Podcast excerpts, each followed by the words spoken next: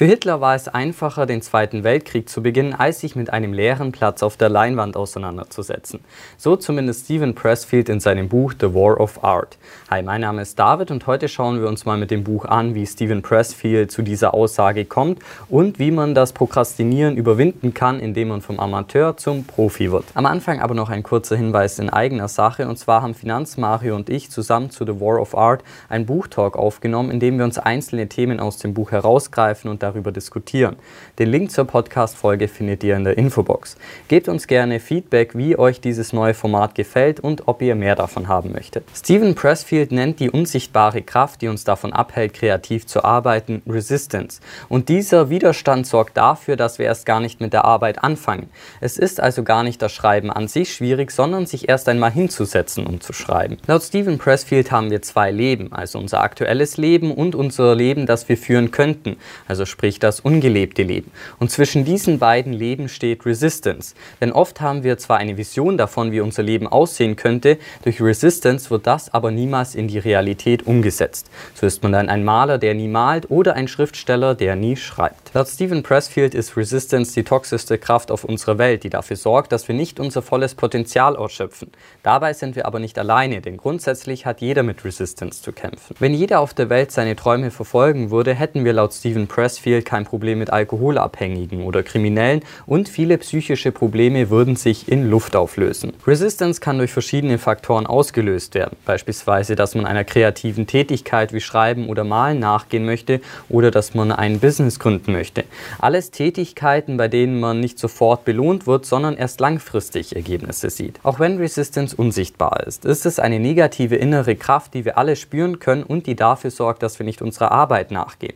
Dafür findet Resistance immer wieder neue Gründe, die aber letztendlich alle nur Ausreden sind. Stephen Pressfield schreibt dazu, Rationalization is resistance's right hand man. Its job is to keep us from feeling the shame we would feel if we truly faced what cowards we are for not doing our work. Stephen Pressfield bezeichnet Resistance als Zerstörungsmaschine, die darauf programmiert ist, uns von der Arbeit abzuhalten. Dabei kennt uns diese Kraft aber nicht persönlich, sondern betrifft als Naturgewalt jeden von uns. Dieser Kampf ist auch nie gewonnen, sondern muss jeden Tag aufs Neue ausgefochten werden. Wenn wir Resistance bekämpfen, dann befinden wir uns in einem Krieg auf Leben und Tod. So zumindest Stephen Pressfield. Aber wie kann man diesen Kampf gewinnen? Eigentlich ganz einfach, denn laut Stephen Pressfield besitzt Resistance an sich keine Kraft, sondern wird durch unsere Angst vor ihr gefüttert. Wenn man die Angst beherrscht, kann man Resistance überwinden und besiegen. Resistance funktioniert dabei aber auch nur in eine Richtung, und zwar nach oben. Hat man also eine Aufgabe, die weit unter dem momentanen Können liegt, braucht man sich um Resistance keine Sorgen zu machen. Je wichtiger eine Aufgabe für uns ist, umso mehr haben wir mit Resistance zu kämpfen.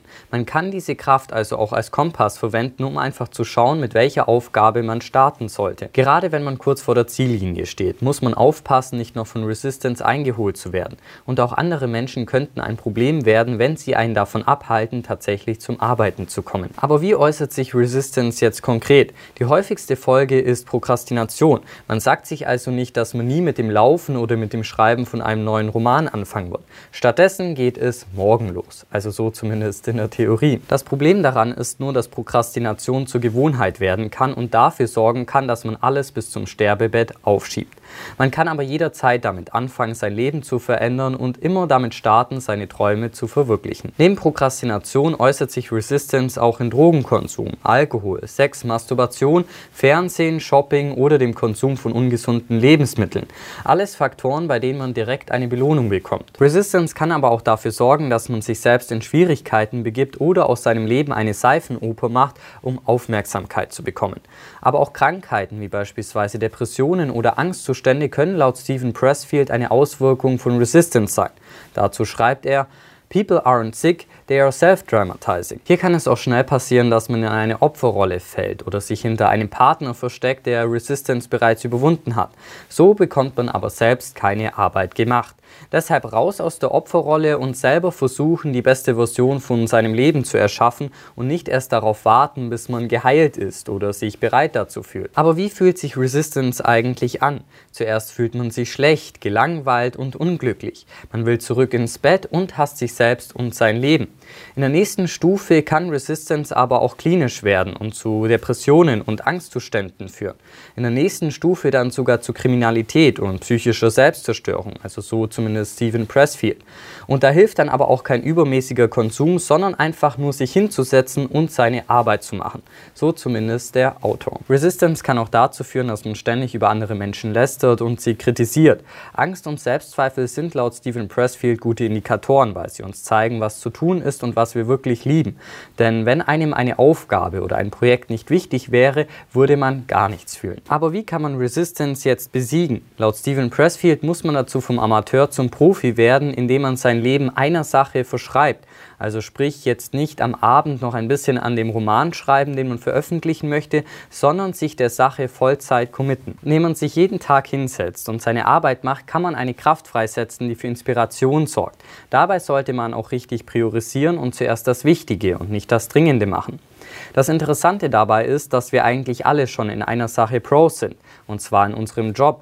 Also sprich, wir sind jeden Tag da, wir kommen egal was ist, wir sind den ganzen Tag dort, wir sind langfristig engagiert, für uns steht viel auf dem Spiel, wir bekommen Geld dafür, wir überidentifizieren uns nicht mit dem Job, wir beherrschen unseren Job, wir haben bei der Arbeit Sinn für Humor und wir bekommen Lob oder Kritik in der realen Welt. Jemand, der beispielsweise nur in der Freizeit ein bisschen malt, ist kein Pro, denn da treffen keine der genannten Faktoren zu. Sowohl der Amateur als auch der Profi machen etwas, weil sie es lieben. Der Amateur liebt aber seine Arbeit nicht so sehr, als dass er sein komplettes Leben dieser einen Sache verschreiben würde.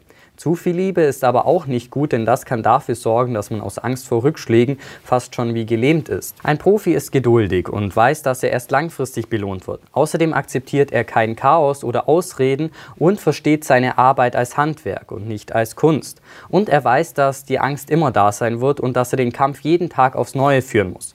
Dazu muss er vorbereitet sein und jeden Tag aufs Neue die Selbstsabotage überwinden. Außerdem nimmt ein Profi die Welt so wie sie ist und ist auch bereit, Hilfe anzunehmen. Er identifiziert sich nicht über seine Arbeit und nimmt Rückschläge nicht persönlich und ist immer bereit weiterzumachen.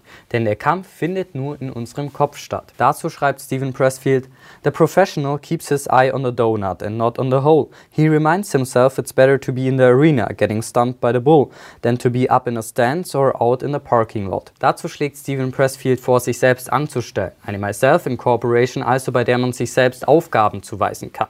Man ist also Boss und Angestellter zeitgleich. Wichtig dabei ist nur, the pro keeps coming on. He beats resistance at its own game by being even more resolute and even more implacable than it is. Ein Pro weiß aber auch, dass er nur in einer Sache wirklich gut werden kann. Und indem man sich jeden Tag hinsetzt und seine Arbeit macht, kann man eine unsichtbare Kraft anzapfen, die einem Inspiration liefert und die Resistance gegenübersteht. Stephen Pressfield nennt diese Kraft Muse, die man sich wie ein Engel oder wie eine unsichtbare Kraft wie die Schwerkraft vorstellen kann. Deshalb betet der Autor erst einmal jeden Tag, bevor er mit der Arbeit anfängt, zur Muse und bittet diese geheimnisvolle Quelle der Kreativität, ihn mal wieder zu besuchen. Natürlich können wir nicht kontrollieren, wann wir uns inspiriert fühlen. Es bringt aber auch nichts einfach darauf zu warten und erst dann mit der Arbeit anzufangen. Laut Stephen Pressfield sollte man sich wie ein Profi jeden Tag hinsetzen und seine Arbeit machen und damit kann man dann die Wahrscheinlichkeit erhöhen, von der Muse besucht zu werden. Und ich habe gehört, dass ihr die Wahrscheinlichkeit auch dadurch erhöhen könnt, indem ihr das Video hier liked und ein Abo dalasst. Grundsätzlich finde ich persönlich, dass Stephen Pressfield das Problem der Prokrastination gut auf den Punkt bringt, auch wenn mir die eine oder andere Stelle dann doch vielleicht etwas zu abstrakt ist. Und natürlich klingt es auch erstmal ziemlich trivial zu sagen, dass die Lösung fürs Prokrastinieren darin liegt, sich einfach hinzusetzen und seine Arbeit zu machen. Aber wenn man mal darüber nachdenkt, dann ist das ja tatsächlich die Lösung fürs Prokrastinieren. Also einfach seine Arbeit machen. Wenn ihr aber sowieso mit einem Blackout rechnet und damit, dass ihr dann keine Arbeit mehr machen müsst, dann findet ihr hier noch das passende Video dazu, in dem ich euch erkläre, was eigentlich die Auswirkungen von einem Blackout sein könnten. In diesem Sinne vielen Dank fürs Einschalten und bis zum nächsten Mal.